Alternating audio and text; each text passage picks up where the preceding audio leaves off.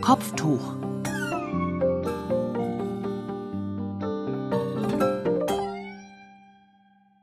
Papa, Ja? Kevin hat gesagt, sein Vater sagt, die Kopftücher sollten aus Deutschland verschwinden. Aha. Und wie stellt er sich das genau vor? Na, Kevins Vater hat gesagt, wenn er was zu sagen hätte, würde er sofort ein Kopftuchverbot einführen. Ja.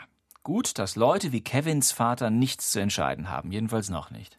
Beim letzten Elternabend hat er ein Kopftuchverbot an unserer Schule gefordert. Ach ja? Davon hat mir Mama gar nichts erzählt? Mama war doch an dem Tag im Lageso helfen und du warst auf einem Dreh. Ach ja, stimmt, jetzt erinnere ich mich. Ah, jedenfalls wird er mit seinem Verbot ganz schön an die Wand gefahren sein. Das Bundesverfassungsgericht hat schon vor Jahren geurteilt, dass so ein Pauschalverbot nicht geht. Pure Stimmungsmache ist das. Und die muslimischen Schülerinnen, die müssen es dann ausbaden. Amira hat gesagt, wenn es in der Schule ein Kopftuchverbot gäbe, dann hätte sie ein gutes Argument gegen ihre Familie. Seit sie das Kopftuch trägt, dass sie nicht mehr, mal mit uns schwimmen. Ach echt?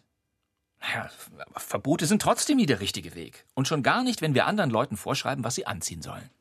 Aber Amiras Eltern schreiben ihr doch auch vor, was sie anziehen soll. Ach, Greta. Und Frau Trigalla hat gesagt, Kopftücher sind eine Erfindung der Männer, um Frauen zu unterdrücken. Nein, nein, nein, nein, jetzt mal nicht so schnell mit den jungen Pferden. Das mag in einzelnen Fällen stimmen, aber gerade in Deutschland tragen es viele Musliminnen aus Überzeugung. Vielleicht auch ein bisschen aus Trotz gegen Leute wie Kevins Vater. Leute, die sich in ihr Leben einmischen wollen und wissen, was für alle gut ist und immer von der Leitkultur reden. Auch deine Frau Drigalla schießt da ziemlich über das Ziel hinaus. Dabei wurde sie doch selber in der Schule angefeindet, wegen ihrer kurzen Röcke. Das ist doch genau dasselbe. Ist es nicht? Im Zusammenleben von Menschen aus unterschiedlichen Kulturen heißt das magische Wort Toleranz und Dialog. Wenn wir miteinander reden, dann verschwindet die Fremdheit und dann haben wir auch keine Angst mehr vor den Besonderheiten des anderen. Ich finde Kopftücher auch blöd. Ja, aber so einfach ist es nicht. Wenn ich sie aber blöd finde. Dann solltest du deine Haltung überdenken und lernen, dich etwas differenzierter auszudrücken. in Wirklichkeit findest du sie auch blöd. Du gibst es nur nicht zu. Wie kommst du denn darauf? Weil du der Tochter von Hatice den Job als deine Assistentin nicht gegeben hast. Mama hat gesagt, das hast du nur gemacht, weil sie ein Kopftuch Ach, trägt. so ein Unsinn. Sie hat einfach nicht zu dem Job gepasst. Sie oder ihr Kopftuch? Ich gebe zu, dass es mir ein bisschen fremd ist. Du hättest ja mit ihr reden können. Dann verschwindet die Ach, Fremdheit. Greta. Musst du denn Frauen, die bei dir arbeiten, schön finden? Was soll das denn jetzt? Das hast du mal zu Mama gesagt, dass du Frauen ohne Kopftuch schöner findest. Ja, Das wird man ja wohl noch sagen dürfen.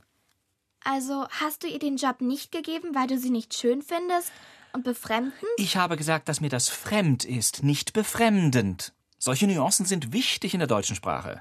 Hatices Tochter spricht perfekt Deutsch. Ach Mensch, Greta, ich kann doch keine Frau mit Kopftuch auf den Set schicken. Weil sie fremd ist oder nicht schön? Ich, ich glaube, du solltest nicht über Sachen urteilen, die du nicht verstehst. In meinem Beruf braucht man viel Fingerspitzengefühl. Da kommen viele schwierige Menschen zusammen. Da muss man es nicht unnötig kompliziert machen. So. Und jetzt wäre ich dir dankbar, wenn du mich in Ruhe lassen würdest. Ich muss hier noch diesen ganzen Stapel von Bewerbungen für den Job durchgehen. Das geht bestimmt schnell, denn die Kopftuchfrauen kannst du ja gleich aussortieren.